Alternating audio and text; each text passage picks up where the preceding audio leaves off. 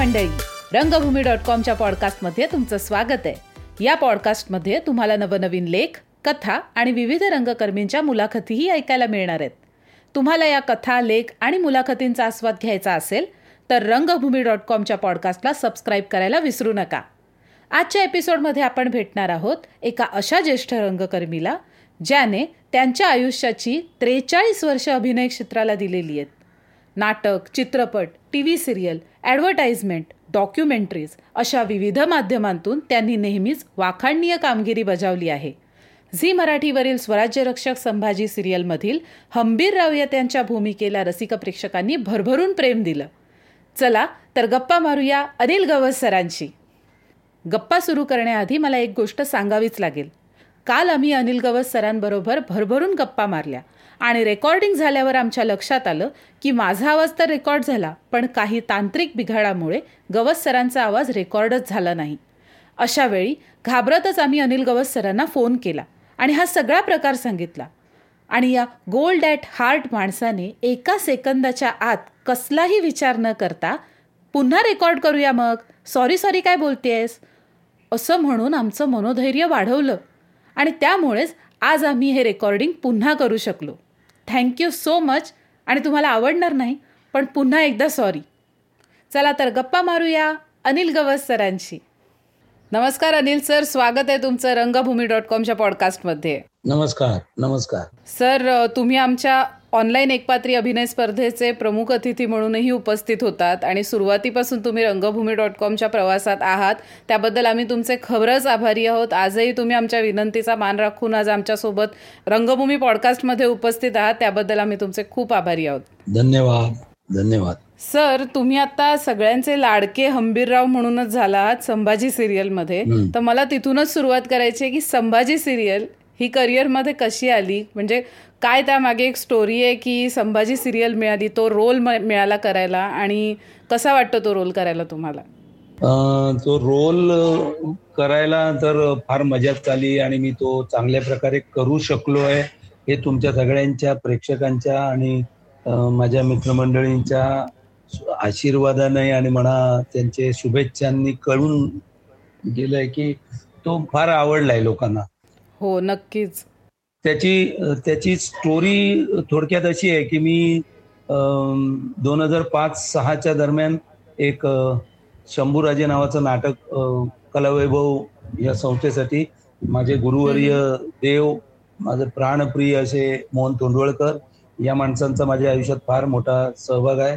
या माणसांनी मला एक नाटक बसवायला दिलं होतं सुरेश चिखलेंचं शंभूराजे नावाचं. माझा कसलाही फार मोठा बायोडेटा नसताना बॅकग्राऊंड नसताना मला ते नाटक बसवायला दिलं. त्या नाटकात मी जेव्हा दीडशे दोनशे लोकांची ऑडिशन घेतली कलाकारांसाठी त्याच्यात मी मग म्हणजे मी सॅटिस्फाय नव्हतो आणि मला अमोल कोल्हे नावाचा हिरा जेव्हा सापडला त्यावेळेस मी त्या नाटकाच्या पूर्ण प्रोसेसला म्हणजे चालू दिग्दर्शन करायला सुरुवात केली. म्हणजे सर तुमचा दिग्दर्शनाचा एक्सपिरियन्स होता. दिग्दर्शनामध्ये तुमचा अनुभव किती दांडगा आहे? आणि मला मला तुम्ही दिग्दर्शन करताय मला खरंच माहीत नव्हतं. तुम्ही दिग्दर्शनाबद्दलचेही तुमचे किस्से सांगावेत असं मला वाटतं. हा दिग्दर्शक मला वाटतं ना प्रत्येक नटाच्या आतमध्ये त्याचा एक स्वतःचा दिग्दर्शक असतो. दिग्दर्शकाची संकल्पनाच अशी आहे की आपण प्रत्येक जण जगत असताना आपण काय करायचं याचं एक दिग्दर्शन कोणतरी आतून करत असतो आणि त्यानुसार आपण आपल्या सगळ्या गोष्टी करत असतो. तर नाटक या क्षेत्रामध्ये जेव्हा मी दिग्दर्शन करायला लागलो ते खरं म्हणाल तर निनाद या संस्थेपासून. निनाद म्हणून माझी जी एक संस्था होती तिथे मी हौशी रंगभूमीवर मी काम करत होतो. एटी फोर एटी ची गोष्ट आहे तिथपासून ते आजपर्यंत तो प्रवास तो हौशीच म्हणूनच मी अजूनही गणतो स्वतःला. तर ती त्याच्यामध्ये मला काही एकांकिका वगैरे बसवायला दिग्दर्शन करायला मिळाल्या. स्वतःला आजमावणे अर्थात ती एक स्वतःतली उर्मी असते. जेव्हा आपण एखादं नाटक दुसरा दिग्दर्शन करीत असताना बघत असतो तेव्हा त्याच्यामधल्या काही त्रुटी जाणवायला लागतात आपल्याला. का हे असं बसवायला पाहिजे होतं किंवा हे असं आता त्याला तिथे बसायला सांगितलं ते नाही चुकीचं वाटतंय. तो तिथे बसलाच नाही पाहिजे. तो इथे इकडे पाहिजे. असं जे काही डोक्यात माझ्या त्यावेळेस चालायचं त्यातून असं वाटलं की आपण दिग्दर्शन करून बघावं का कुठलं? म्हणून मी एक अट्टाचाने दिग्दर्शन करायला घेतलं. आणि सुदैवाने ते चांगलं झालं दिग्दर्शन आणि त्याला बक्षीस मिळाली. पण तरी सुद्धा दिग्दर्शनात सुद्धा अनेक पैलू आहेत अनेक गोष्टींचं ज्ञान घेणं गरजेचं आहे. हे मला तेव्हापासून वाटत होतं. ते हळूहळू मी डेव्हलप करत गेलो. माझ्यावर विश्वास टाकला. निनाद मधल्या आमच्या मोडकरांपासून माझ्या सगळ्या सहकार्यांनी त्यावेळेच्या त्या सगळ्यांचेच खरं म्हणशील तर या सगळ्या वाटचालीत फार मोठं योगदान आहे. आणि त्या नाटकांचं करता करता एकदा गंगाराम गवाणकरांनी तुम्ही वत्ररण या नाटकामध्ये व्यावसायिक नाटकामध्ये जवळपास नऊ साडेनऊशे प्रयोग केलेले होते. तेव्हा गंगाराम गवाणकरांसारख्या देव माणसाशी माझी मैत्री झाली. कारण त्या माणसं तो माणूस माझ्या प्रेमात पडले आणि मी त्यांच्या पडलो. कारण त्यांचं जे बोलणं लागवी एकदम उत्स्फूर्त मालवणीतून आणि असा मोकळा ढाकळा माणूस. आणि मालवणी माणसाला तशी माणसंच आवडतात. त्यामुळे मी त्यांच्या जास्त जवळ आणि त्या माणसाने काय एवढं माझ्यावर प्रेम केलं मला माहीत नाही. पण त्यांनी मला एक नाटक चल व्यावसायिक रंगभूमीवर तू दिग्दर्शन कर. आता त्यांचं पहिलं नाटक मी ज्याच्यात व्यावसायिक नाटकात काम केलं आणि त्यांनीच लिहिलेलं अरे बापरे नावाचं एक आणखीन एक नाटक जे नाटक मी दिग्दर्शित केलं. म्हणजे गंगाराम गवाणकर सुद्धा एक देव माणूस म्हणून माझ्या आयुष्यातले आहेत. ते देवच म्हणूया आपण हे सगळे. यापुढे मी ज्यांची नावं घेईन ते सगळे माझ्यासाठी देव आहेत. तर त्यांनी ते नाटक खास माझ्यासाठी प्रोड्युसर शोधून ते नाटक मला बसवायला दिलं आणि मी ते नाटक इतकं अप्रतिम बसवलं. त्यात मी जवळपास एक वीस पंचवीस कलाकारांना नवोदित कलाकारांना घेऊन ते नाटक केलं. ज्यात सचिन सुरेश सुनील तावडे सुनील तावडेला सुद्धा त्यावेळेला काही कामं नव्हती. त्यावेळेला त्याला घेऊन केलं. आणि या लोकांनी पुढे नावं आपली काढलीच. गुरव म्हणून एक होता शरद गुरव वगैरे ज्याने मग नंतर लक्षमध्ये भरपूर चांगलं काम केलं किंवा क्राईम पेट्रोल पेट्रोलमध्ये कामं केली फिल्ममध्ये कामं केली. काही बरेचसे नट त्यातनं घडवले. रणजित म्हणून एक मुलगा अगदी नौका अद्वैत दादरकर बरोबर तो असतो आता. दिग्दर्शनमध्ये आहे.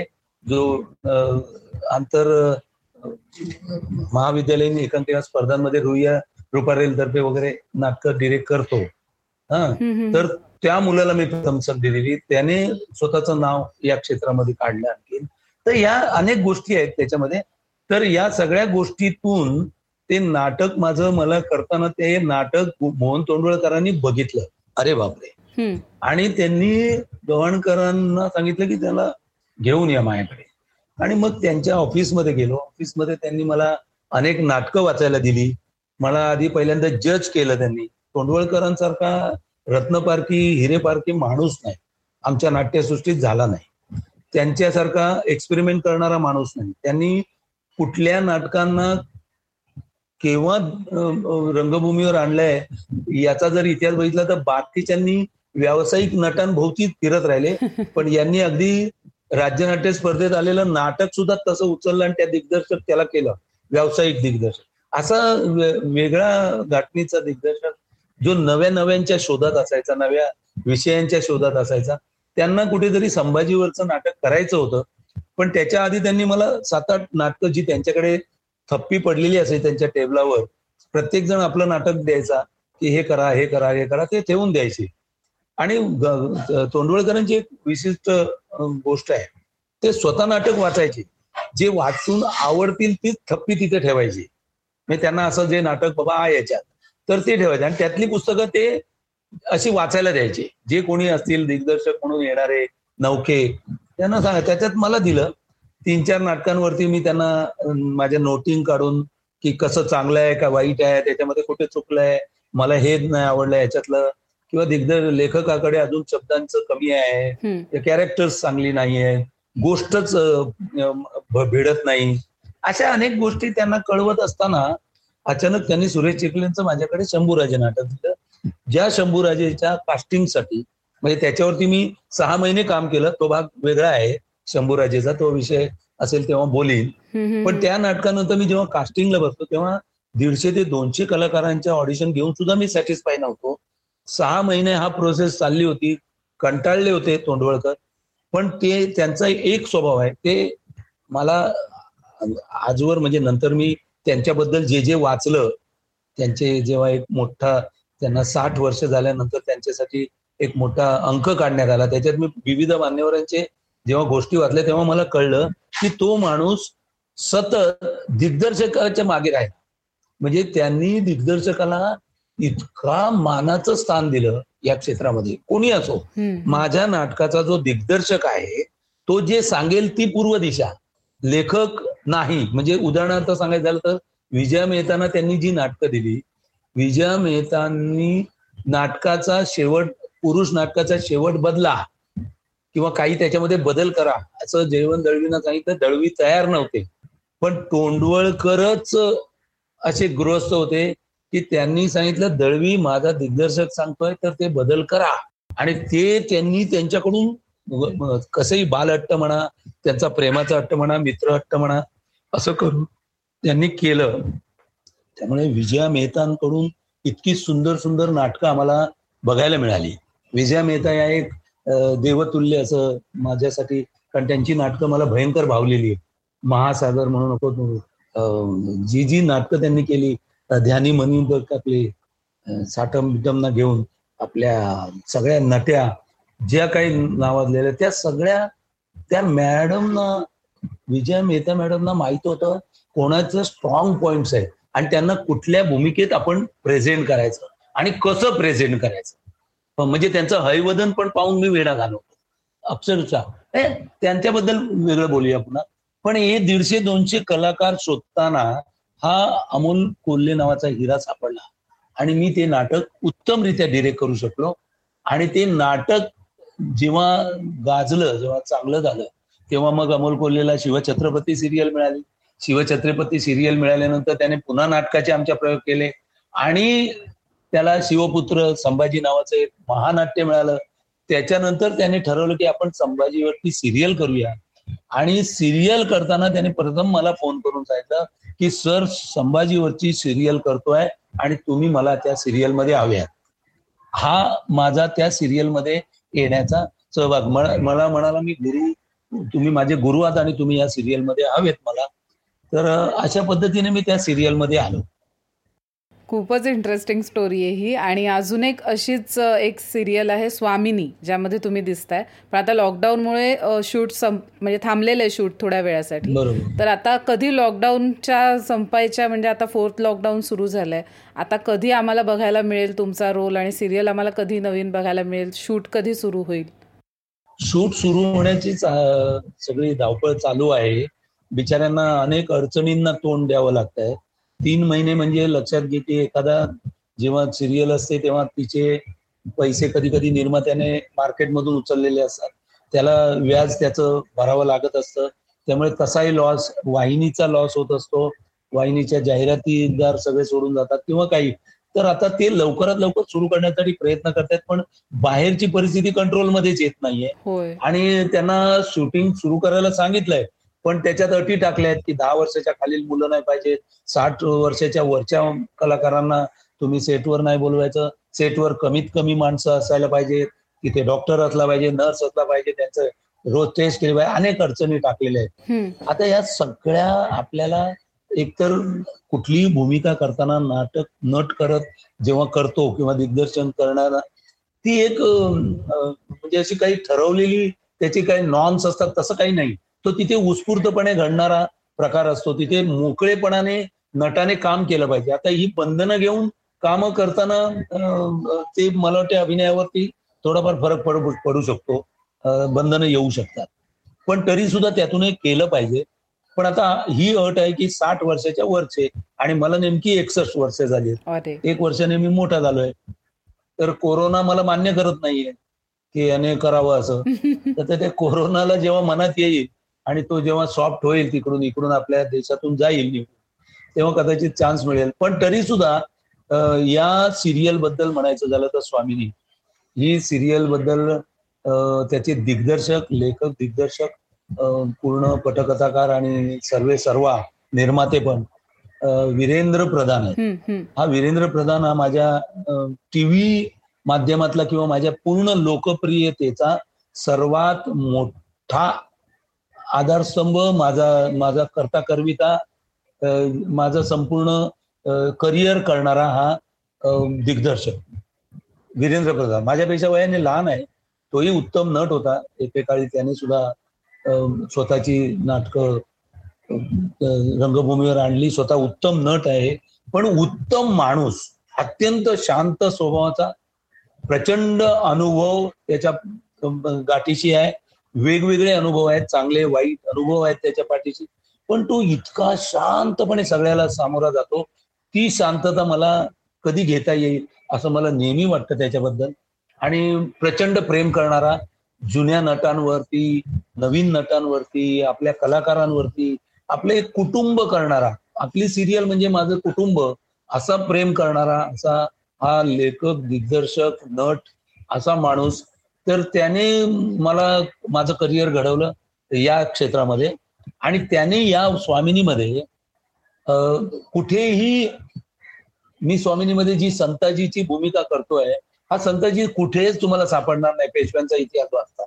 पण त्याने ती लिबर्टी घेतली चॅनल बरोबर त्या चर्चा केल्या आणि ती भूमिका एक नवीन जन्माला घातली जिचा कुठेही वाचनात म्हणजे इतिहासाशी त्याचा संबंध कुठेही दिसत नाही. पण तरी ते इतिहासातली वाटेल. इतकं त्याचं बुद्धी आहे आणि त्याने त्या विचाराने ती आणलेली कॅरेक्टर आहे. आणि ते भूमिका ती भूमिका फक्त निगवसनी करावं. हे प्रेम ही हा विश्वास आणि हे सगळं माझ्यावरचे शुभेच्छा त्याच्या. ते मी मिळवल्यात असं मी म्हणे आयुष्यात काय कमावलं? तर कुणाचा तरी प्रेम आणि विश्वास मिळवला.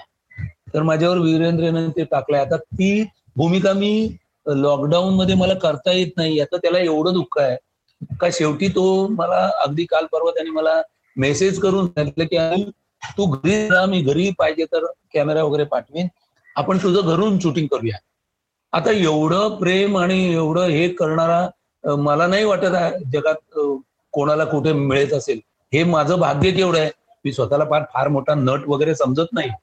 पण अशा माणसांमुळे मला असं वाटतं की ही इंडस्ट्री ग्रेट आहे. अशी माणसं सुद्धा इथे काम करतायत आणि ही जगासमोर यायला पाहिजे. म्हणून मी त्याचा उल्लेख करतो. तर स्वामीनी या सिरियलमध्ये मी दिसेन.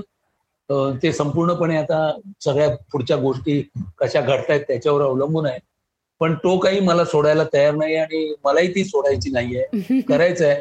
पण एकूणच अडचणीचा पाडा मोठा आहे. तो कसा सोडवायचा हा प्रश्न आहे. बरोबर सर.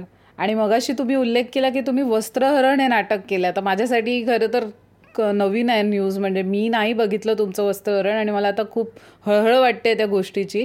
पण नक्कीच याचेही भरपूर किस्से असतील मच्छिंद्र कांबळी सरांबरोबर किंवा हे कधी तुम्ही कुठल्या वर्षी सुरू केलं हे नाटक करायला? हे नाटक मी नाईन्टीन सेव्हन्टी नाईन एनला ते एटी वन मे पर्यंत म्हणजे धरून चल की एक दीड वर्ष मी ते केलं. मला वाटते डिसेंबर च्या दरम्यान असेल सेव्हन्टी नाईनच्या किंवा अगदी कारण काय आहे लक्षात घे. मी अगदी परफेक्ट अशी डेट आणि हे सांगू शकत नाही. याचं कारण असं की मी कोणी मोठा नट होणार आहे असं समजून कोणी माझा इतिहास लिहित नव्हता किंवा मी ते मानत नव्हतो. आजही माझ्याकडे कसले रेफरन्स नाही की मी काय केलंय किती केलंय. मी आपलं कुठेतरी काहीतरी नोंदी करून ठेवलेले असं आहे की कोणी आपला इतिहास एवढं काही नाही. आता लोक कौतुक करतात म्हणून जरा मी नट म्हणून नाव कमावलेलं आहे. पण बाकी मला असं नाही वाटत की मी काही भरीव काही मोठं केलंय की जे फार लोकांनी लक्षात ठेवावं. तर तेव्हा मी मला वाटते ऐंशीच्या दशकात मी त्या केलेलं आहे त्याच्यामध्ये. आणि जवळपास नऊशे साडेनऊशे प्रयोग केले. मच्छिंद्र कांबळींचा तीन तीन प्रयोगाचा उत्साह बघताना खरं म्हणाल तर त्यांच्याकडून घेण्यासारखी गोष्ट ही की तीन प्रयोग छातीच्या म्हणजे बेंबीच्या देठापासून ओढून छातीचा भाता खाली वर होईपर्यंत शेवटचा प्रयोग संपताना तो माणूस डिझॉल्व म्हणजे काय सांगायचं की घामाने थपथपलेले असे बाबूजी मी बघितले. पण लोकांच्या साठी त्याच एनर्जीने त्याच टायमिंगने तसंच करून ते निघायचे. रोज खरं म्हणशील तर मला ना माझा एक स्वभावाने मी तुला सांगतो की मला त्यावेळेस वय माझं एकोणीस वीसच्या दरम्यानचं होतं. तर एकोणीस वीसच्या वयामध्ये माझ्याकडे प्रचंड उत्साह. मला काय कसली मला थकणं थकवा बिकवा काहीच नाही. मी अजून दोन प्रयोग सुद्धा आणखीन करू शकलो असतो. अर्थात माझी भूमिका छोटी छोटी असल्यामुळे आम्हाला पण मच्छिंद्र कांबळीनं अगदी पडदा वडल्यापासून जे सुरू व्हायचं ते संपेपर्यंत त्यामुळे ती एनर्जी टिकवणं त्यांच्यासाठी म्हणजे त्यांनी स्वतःच्या जीवाचे हाल केलेले बघितले पण एक गोष्ट कळली की नटाने असं जगावं. की शेवटपर्यंत प्रेक्षकांसाठी आपला श्वास असेपर्यंत आपल्या जेवढा आवाजाची कॅपॅसिटी आहे बरं उद्या रोज परत तीन प्रयोग करायचे आणि सगळे प्रयोग हाऊसफुल रोज हाऊसफुल आणि परत डिमांड शोज आणि ते कॉन्ट्रॅक्ट शोजसाठी लाईन लागलेली असायची. सगळ्या थिएटरना येऊन सगळे पैसे घेऊन यायचे. बॅगा भरून पैसे आणायचे. मला अजून आठवतंय. आणि ते ते कॉन्ट्रॅक्ट करायला आमच्याकडे दौरे पंधरा पंधरा वीस वीस दिवसाचे. तर या नाटकाने मला फार दिलं. फार दिलं. कॉन्फिडन्स दिला. ऑडियन्स कसा घ्यावा ते कळलं. तो लाफ्टर एक एक मिनिट दोन दोन मिनिटं लाफ्टर थांबायचा नाही. त्याच्यानंतर डायलॉग बोलायचा. होल्ड करायला शिकवलं त्या नाटकाने. तीच एक्सप्रेशन होल्ड करून राहायचं. काय दिलं नाही वस्त्ररणी अर्थात बाकीच्या नटांनी गंमत म्हणून केलं असेल पण मी एक नट म्हणून माझ्यामध्ये त्याच्यामुळे इतका परिणाम झाला की आजूबाजूचं जग इतकं हास्यस्फोट हास्यस्फोटक आणि त्याच्यामध्ये आपण इनोसंट चेहरा करून ती भूमिका करायची. अरे बाबा काय अनुभव आहेत ते. प्रचंड अनुभव आहेत. आणि ते नाटक करताना मला मच्छिंद्र कांबळे म्हणा इतर कलाकार म्हणा त्या लोकांनी पण सांभाळून पण घेतलं. कारण मी काय नट म्हणून नाव रवपता नव्हतो. त्याच्यामध्ये मी एंट्रीच केली. मुळात एक कलाकार आयत्या वेळेस नाटकाला आला नाही. आणि मला खरं दौऱ्यावर जायचं होतं दुसऱ्या एका नाटकाच्या रोलसाठी. त्याच नाटकाच्या दुसऱ्या रोलसाठी धर्माच्या रोलसाठी जायचं होतं आणि अर्जुनाचा रोल करणारा नट आला नाही. बरं अर्जुनाची रिप्लेसमेंट करणारा आला होता. पण त्याला त्याने सांगितलं मी रिहर्सल शिवाय उभा राहणार नाही. आणि आयत्या वेळेस मला कपडे घालून अर्जुनाची भूमिका करायला लावली गडकरीच्या प्रयोगाला. जिथे मी त्या नाटकात पहिल्यांदा असा उभा राहिलो असा कुठला नट आहे ज्याच्या नशिबी असं भाग्य आहे की कुठलीच रिहर्सल नाही काही नाही फक्त ते नाटक एक दोनदा पाहिलं होतं. त्या जोरावर मी अर्जुनाची भूमिका तिथे निभावली. आणि नंतर मी त्या वस्त्रण मधलं अशी एक भूमिका राहिली नाही की जी मी केली नाही. अगदी गोप्यापर्यंतची. गोप्याची पण भूमिका मी केली. शिर्डी प्रवराला त्याला कावीळ झाली होती. तो आलो येऊ शकला नव्हता दौऱ्यावर. तेव्हा तिथे मी गोप्याची भूमिका केली दोन प्रयोग. मला कमाल वाटते आश्चर्य वाटतं की एखाद्याचं भाग्य भाग्य ते काय असतं? तर हे माझं एकोणीस विसाव्या वर्षातलं माझं भाग्य. आणि एकविसाव्या वर्षी मला नोकरी लागली आणि मी मग वसळरण सोडलं. सोडलं त्याचं कारण मला नोकरीतून तेवढी वेळ देता येत नव्हता. आणि एकूणच ना व्यावसायिक रंगभूमीवर भले किती चांगलं चालू दे नाटक ते कांबळी मच्छिंद्रच्या संपूर्ण यशावरती जळायचे त्यांच्यामध्ये अनेक भांडणं त्यांचे होते आणि ते मला माझ्या स्वभावात बसत नसल्यामुळे त्याचाही एक वीट आला होता. आणि नऊशे साडेनऊशे प्रयोग केल्यानंतर नोकरी ही माझं एम होतं. ती नोकरी मिळाली मला गोदरेजमध्ये. आणि चांगली प्रायव्हेट नोकरी होती. त्याला जरा भारला गेल्यासारखं त्या नोकरीमध्ये मी लक्ष घातलं. आणि नोकरी करत बसलो. आणि ते नाटक सोडलं. पण त्या नाटकाने भरभरून दिलं मला. पण सर तुम्ही असा उल्लेख केला एकोणीस या एकोणीस किंवा वीस वर्षाचा होतो. मी जेव्हा वस्त्रहरण केलं मग सुरुवात नेमकी कुठे झाली? म्हणजे कितव्या वर्षापासून तुम्ही अभिनय क्षेत्रात आहात? खरं सांगायचं तर सतरा सत्याहत्तरमध्ये एकोणीसशे सत्याहत्तर बीएसटी मध्ये अप्रेंटिसशिप करत असताना तिथे आंतरमहा आगार एकांकिका स्पर्धा व्हायच्या आणि तो जल्लोष असायचा. बीएसटीचे किती डेपोज आहेत तुम्हाला माहिती आहे हो. आणि किती क्लेरिकल पण कुलाब्याला आहे तुमच्या दादरला आहे सगळीकडे क्लेरिकल वगैरे. ते सगळेच जण एकत्र एकांकिका स्पर्धांचा महोत्सव म्हणजे चार चार पाच पाच दिवस स्पर्धा चालायच्या आणि त्या रवींद्रमध्ये चालायच्या त्या तिथे मी तिथेही पुन्हा तो गमतीचा भाग असा आहे का अरुण नलावडे हा तिथला नाव नावाजलेला नट त्या स्पर्धांमध्ये नेहमी प्राईज घेणारा. त्याच्यामागे लागलो की मला जरा तुझ्या नाटकात एखादं छोटस भूमिका दे. मॉबमध्ये तरी उभा कर. तो करतो करतो म्हणाला पण ते काही झालं नाही. माझ्याबरोबर आणखीन एक नट होता. जो स्वतः आपल्याला आजमायला आला होता राजेंद्र शिरगावकर. त्यालाही मिळालं नाही संधी पण त्याला आला राग. आणि तो तिरमिरीत गेला कुठे? गिरगावात. सुभाष जाधव नावाच्या एका माणसाला घेऊन आला. त्याची एक एकांकिका होती चक्रवाल ती दोनच पात्रांची होती. त्याने मला बाजूला घेतलं. मला म्हणाला आपण दोघ जण ही करूया आपली सेपरेट एंट्री टाकूया. कोण आपल्याला घेत नाही ना आपण करू. तर मी म्हटलं अरे मी आयुष्यात काही केलेलं नाही नाटकात कामं. मला तर काही जमणार नाही. आणि ती जी एकांकिका बघितली चक्रवाल ती मलाच जास्त बोलायची होती. त्याच्यामध्ये मी म्हाताऱ्याचा रोल एक सत्तर वर्षाच्या म्हाताऱ्याचा रोल त्याला दमा आहे. असलं काहीतरी विचित्र ते कॅरेक्टर आणि त्याच्यामध्ये बडबड बडबड बडबड तीस पस्तीस पानं. बोलायची तर माझ्या जर छातीचं ठोका चुकलं म्हटलं हे काहीतरी हा मला खड्ड्यात टाकतोय. पण मला त्या सुभाष जाधव नावाच्या लेखक दिग्दर्शकाने माझा पहिला दिग्दर्शक आयुष्यात. ज्याने सांगितलं की आधी आधी शांत हो तू हे वाच. आपण चार दिवस वाचन करू फक्त. मग तुला जर वाटलं आपण रिहर्सल करू. अगदी आदल्या दिवशी जरी तू सांगितलं उद्या शो आहे तर की मला नाही जमणार. आपण करूया नको कोण आपल्याला काय काय शिक्षा नाही करणार आपल्याला काय दंड नाही होणार आहे. काळजी करू नको. या गोष्टीवरती मी तयार झालो. आणि तयार झालो. आणि ते नाटक जसजसं बसवत गेला करत गेलो मी. आणि जेव्हा त्याने मला दोन दिवस असताना सांगितलं की अनिल तुझ्यामध्ये प्रचंड चांगले गुण आहेत. तू हुशार आहेस. तुला सांगितलेलं लवकर कळतं. तुझं पाठांतर चांगलं आहे. स्मरणशक्ती छान आहे. आणि तुझ्यामध्ये आवाज बिवाज सगळी देणगी आहे. आणि तू करत नाही म्हणतोस वेळा उलट तू याच्यामध्येच करिअर कर. असं त्या माणसाने भविष्यवाणी माझी पण मी ती एवढी मनावर नाही घेतली. म्हटलं एकदाची ही एकांकिका होऊन जाऊन दे. बरं मला त्याला तो बसायला का सांगतो उठायला का सांगतो इथे का जायला सांगतो तिथे का जायला सांगतो काही प्रश्न पडत नव्हते. तो सांगेल ते करायचं एवढंच माहीत होतं. असा माठ नट मी त्याच्या बरोबर तिथे ती एकांकिका केली. त्या एकांकिकेला मला बक्षीस मिळालं. बीएसटी मध्ये आणि माझं नाव झालं. आणि कमालीचं बाबा लोक माझ्यावर प्रेम करायला लागली. दुसऱ्या वर्षी परत मी अठ्याहत्तरमध्ये दुसरी एकांक गेली तमासगीर. त्याच्यामध्ये मी आठ रोल केले. वेगवेगळे असे.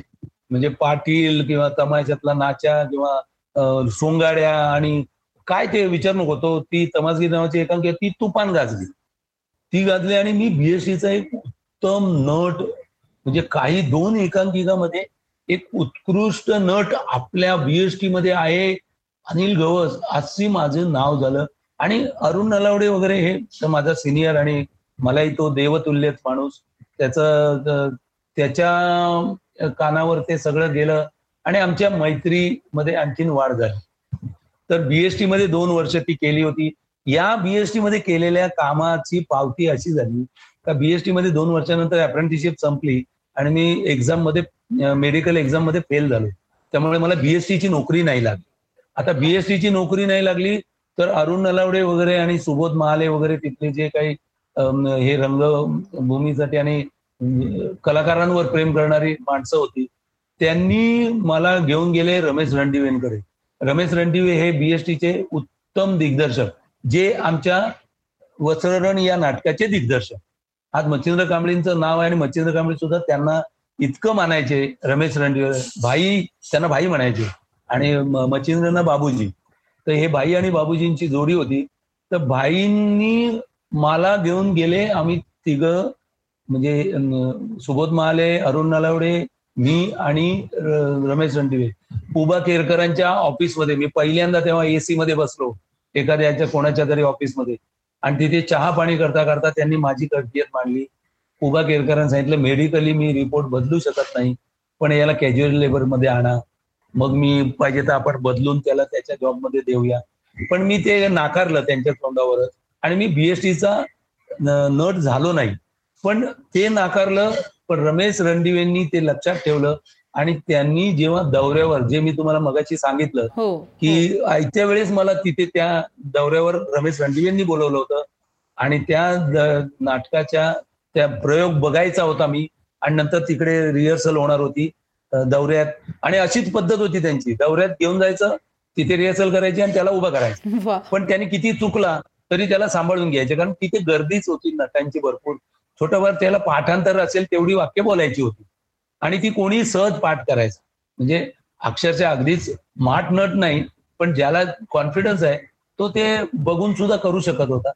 त्यामुळे त्या नाटकात मला संधी मिळाली ती रमेश रणदिवेंमुळे सो माझा सगळा प्रवास हा जो आहे सुभाष जाधव अरुण नलावडे आमचे रमेश रणदिवे विजय मोनकर ते बरेच बऱ्याच लोकांची नावं घेण्यासारखे बाबा काय कमीच पडेल मी. इतकी नाव आहे सर पण ही सुरुवातच तुमची इतकी तुफानी आहे करिअरची. म्हणजे सतरा वर्षाचे असताना तुम्ही सत्तर वर्षाच्या वृद्ध गृहस्थाचा रोल केला. त्यानंतर अठरा वर्षाचे असताना आठ भूमिका एकाच नाटकात एका एकांकिकेत पार पाडल्या. त्यानंतर एकोणीस वीस वर्षाचं असताना वस्त्रहरण डिरेक्ट म्हणजे मच्छिंद्र कांबळी एकदम. आणि त्यानंतर म्हणजे तुमचं कौतुक करावं तेवढं कमी आहे सर. तुमच्या अभिनयाची दात कोणी कोण का नाही ठेवणार? कौतुक कौतुकच नशिबाला आलं माझ्या भरपूर सोन्या कौतुकच फार माझ्या नशिबी आलं. पण त्या कौतुकातूनच मी लक्षात घेत गेलो की अरे आपली कॅपॅसिटी आपल्याला कळायला लागते. आपण काही करू शकतोय. हा जो कॉन्फिडन्स वाढत गेला तो कोणीतरी माझ्यावर विश्वास टाकला म्हणून. आणि हेच फार महत्वाचं असतं की प्रत्येकाने कोणावर तरी एक विश्वास टाकला पाहिजे. आणि त्याच्याकडून ती भूमिका करायला त्याला उद्युक्त केलं पाहिजे. आजही माझी तीच शिकवण आहे सगळ्यांना की कोणी नवीन कलाकार असेल त्याच्यावरती विश्वास टाकून ही भूमिका तू कर प्रयत्न तर कर. हळूहळू तुला कळेल सापडेल. आणि सापडते ही सापडण्याचीच प्रक्रिया आहे. आजही मी मला सापडवच अजून सापडवतोच आहे की बाबा कुठे काय आणखीन नवीन काय सापडतंय का? त्याच्यामध्ये ती अंबीररावांची भूमिका सुद्धा सापडून गेली. आता संताजी करतोय. वॉट एव्हर काय जे काय किंवा मी असंभवमध्ये केलेली विष्णू ही असेल भूमिका. किंवा राधाई बावरीमध्ये यशवंत देव यशवंत आय माय यशवंत ढगे. आणि देव आलं देवांसारखेच आहेत. देव पण. तर अशी गंमत आहे का तुम्ही आणि प्रत्येक हो प्रत्येक आणि ही जी भूमिका केली आहे याची प्रत्येक भूमिकेची धाटणी वेगळी आहे आणि ते तुम्ही तितक्याच ताकदीने पेलवता प्रत्येक रोल. तुम्हाला मानाचा मुजरा सर ही सगळी आता हिस्ट्री ऐकून तुम्हाला मला अजूनही रिस्पेक्ट वाढलंय तुमच्याबद्दल. आणि खरंच हॅट्स ऑफ टू यू आणि अजून एक मला या सगळ्या प्रवासात नाव ऍड करावं असं वाटतं. मला वाटतं ते अविभाज्य आहे तुमच्या करिअरमधलं. ते म्हणजे जयंत पवार सर. हो. ज्यांच्यावर तुम्ही अधांतर नाटक केलं ज्यामध्ये लीना भागवत भरत जाधव संजय नार्वेकर ज्योती सुभाष हेमंत भालेकर अशी पूर्ण रांगच होती सगळ्या तरबेज कलाकारांची. तर या नाटकाबद्दल काय आठवणी आहेत सर? हे नाटक माझ्या आयुष्यातलं सर्वात टर्निंग पॉइंट ज्याला व्यावसायिक रंगभूमीवर पुन्हा प्र पदार्पण म्हणता येईल. पण माझं पहिलं पदार्पण असं मी म्हणतो. कारण वस्त्ररण या नाटकात मी मला रमेश रणदिवेंनी नेलं पण मला संपूर्ण रंगभूमीचं अनुभव गाठीशी काही नव्हता. पण जेव्हा मी गोदरेज नोकरी लागलो आणि मग मला रंगभूमी व्यावसायिक रंगभूमी तुटली सुटली जवळपास. पण मी रंगभूमीची नाळ सोडली नाही. चौऱ्याऐंशी पंच्याऐंशी मध्ये मी निनाद नावाची संस्था जॉईन केली जिथे बापू मोडकर आणि जयंत पवार वगैरे सारखी रत्न मला मिळाली. ज्यांनी मला घडवलं ज्यांनी मला लेखनाचं गंमत जयंत पवाराकडून कळली मोंडकरांबरोबर कळली दिग्दर्शनातले बारकावे कळले कलाकारांच्या निवडीच्या गोष्टी कळल्या आणि कसं स्पर्धेला सादरीकरण करायचं कमीत कमी खर्चामध्ये सजेस्टिव्ह आणि त्यावेळेला तर आमचं समांतर रंगभूमी होती प्रायोगिक रंगभूमी समांतर रंगभूमी वगैरे म्हणायची. तर प्रायोगिक रंगभूमीवरची नाटकं त्यामुळे तो जो प्रयोग करण्याचा प्रकार सगळ्यात तिथे शिकलो मी. आणि त्याच्यात जयंत पवार सारख्याच्या बरोबर मैत्री झाल्यामुळे जयंतची जी वाळवी नावाची एकांकिका होती त्याचं त्याने फुल लेंथ अजगर म्हणून केलं आणि अजगरामध्ये काही बदल केले. या या अदांतर या नाटकाचे आठ ड्राफ्ट झालेत. एक दोन नाही आठ. आणि हे नेटाने जयंतने केले जवळपास पाच सहा सहा सात वर्ष. म्हणजे कसा असेल लेखक कसा असावा त्याचं उत्तम उदाहरण म्हणजे जयंत. आणि जेव्हा तो सॅटिस्फाय झाला कारण जयंत आजही त्याचं नाटक लिहिलं जरी तयार असलं तरी सॅटिस्फाय नसतो. तो देतच नाही कोणाला. त्याला तो तीन वर्ष दोन तीन वर्ष स्वतः परत नव्याने वाचतो. पुन्हा त्याच्यामध्ये काहीतरी डिस्कशन करतो. काही मित्रांना बोलवतो. त्यांना वाचायला त्यांच्याकडून त्याच्यातल्या गोष्टी समजून घेतो. म्हणजे इतका बारकाईने अभ्यास करत नाटक केलं ते नाटक त्याचं अदांतर ज्या अदांतरमध्ये त्याने मला अरविंद राणेची भूमिका पहिल्यांदा नाही की ही भूमिका तू करायची. असं जयनने ठरवलं. याच्यावरून जयनचं माझ्यावरचं प्रेम माझी मैत्री माझ्यावरचा विश्वास मी परत तेच सांगतो की प्रत्येकाने माझ्यावर विश्वास टाकला आणि मी त्या विश्वासाला पात्र ठरलो. हेच माझं काय असेल ते यश. आहे त्यामुळे thanks to Ninad thanks to Jayant आणि थँक्स टू अदांतर आणि मला सगळ्या लिस्नर्सना हे सांगावं असं वाटेल की अधांतरे नाटक यूट्यूबवर अवेलेबल आहे. आम्ही डिस्क्रिप्शनमध्ये लिंक त्याची देणार आहोत. तर हे नाटक नक्की बघा. हे अजरामर नाटक जयंत पवारांच्या लिखाणाने तरबेज कलाकारांच्या अभिनयाने आणि भरपूर आठवणींनी समृद्ध असं हे नाटक नक्की बघा. आणि सर आता मला वळायचं आहे पुढच्या प्रश्नाकडे. असं म्हणतात की प्रत्येक यशस्वी पुरुषाच्या मागे एक स्त्री असते पण तुमच्या पाठी तीन तीन स्त्रिया होत्या. तुमच्या बोलण्यातून हे मला नेहमी जाणवलंय. तर त्यांच्याबद्दल मला थोडं सांगा. पहिली म्हणजे जन्मदाती माझी आई. ज्या जिला मी आयुष्यात विसरू शकत नाही जिने मला फायटिंग स्पिरिट कोणत्याही प्रसंगात कसं चेहरा शांत हसरा ठेवून त्याला तोंड द्यायचं. आमच्यावर फार वाईट अवस्था होती आमची. एक वेळेस जेवणाची भ्रांत होती. अशा वेळेस माझ्या आईने कुठून आणि कसं आम्हाला जगवलं आणि शिकवलं आणि या दुनियेत स्वतःच्या पायावर उभं राहीपर्यंत आमच्या पाठीची खंबीर उभी राहिली. ती आई माझी तिच्याबद्दल मी अख्खा दिवस बोलीन इतकं माझ्याकडे बोलण्यासारखं आहे. त्यामुळे माझी आई हा माझ्यासाठी एक हळवा कोपरा आहे आणि माझं देवतुल्य आणि माझं परमेश्वर माझी आई. दुसरी माझी माझ्याच आईने माझ्या मोठ्या बहिणीला म्हणजे तिची मोठी मुलगी सुधा तावडे हिला शिकवलं M A B A B Ed B Ed काय काय ती शिकलेली आहे भरपूर. आणि ती तिच्यात आणि माझ्यात बारा वर्षाचं अंतर. पण तिने मला इतका मारलाय शिक्षणासाठी का माझी नंबर वन व्हिलन म्हणजे जसे फिल्ममध्ये एखादा व्हिलन असतो ना तसं मी तिला व्हिलन समजायचो त्यावेळेला.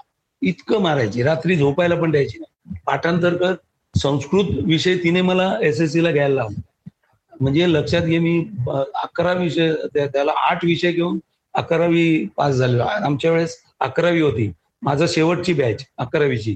त्याच्यानंतर दहावी झाली एस एस सी तर तिने मला हिंदीचे क्लास इंग्लिशचे क्लास त्याला क्लास असं म्हणता येणार नाही.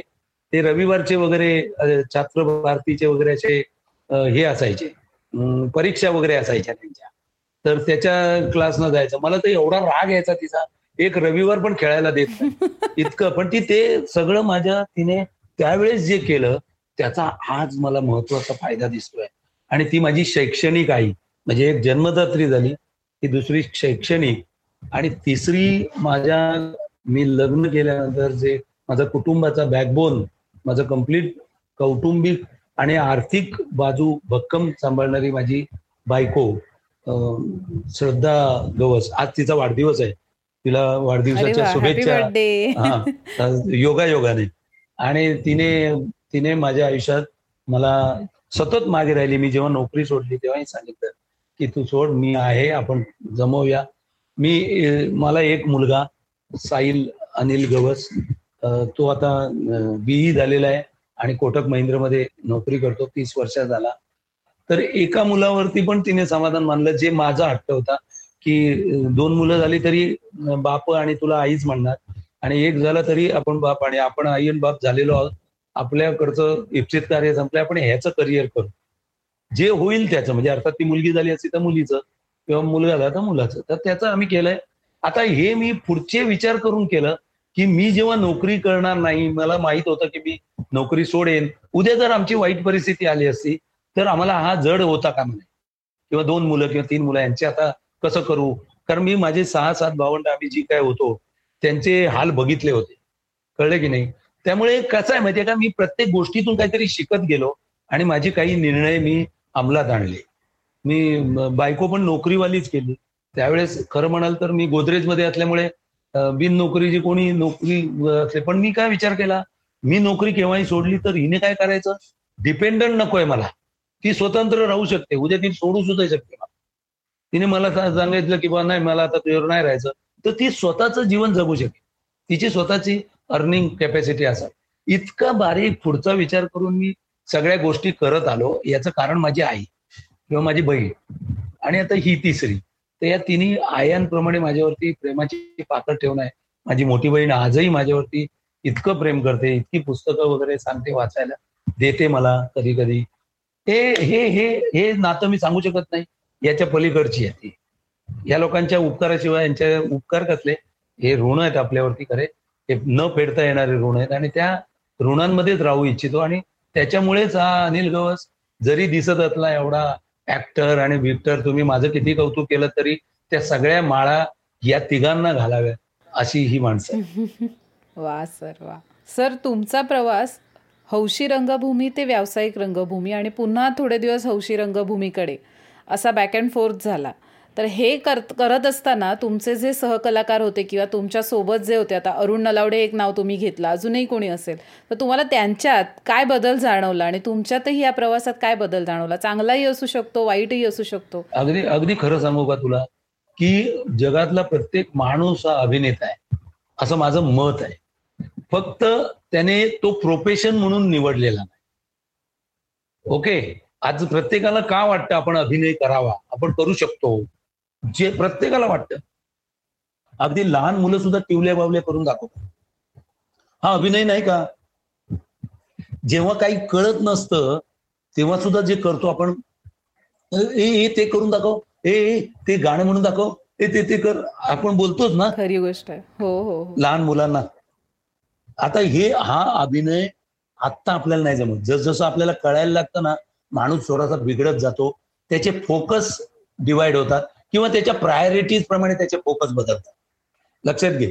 जगताना अनेक गोष्टींचा तुम्हाला सामना करावा लागतो. कुठे शिक्षण असेल कुठे कौटुंबिक असेल कुठेतरी आर्थिक नियोजनात आपण कमी करतो कुठेतरी अशा ठिकाणी राहत असतो का जिथे शिक्षणाचाच मूळ अभाव असतो तिथे तुमच्या गुणांना उत्तेजन मिळणार नाही अशा गोष्टी आहेत. या सगळ्या अनेक विविध कारणांनी आज बरेच जण अभिनेते होता होता वाचलेले आहेत. पण तरी सुद्धा प्रत्यक्ष जीवनात कुठेतरी अभिनय करता जेव्हा तुम्ही खोटं बोलता ना तेव्हा तुम्ही तो अप्रतिम बेमालूमपणे अभिनय केलेला असतो आणि ते खोटं पसतं तेव्हा तुम्हाला सर्टिफिकेट मिळालेलं असतं अभिनयाचं. हा पहिला भाग.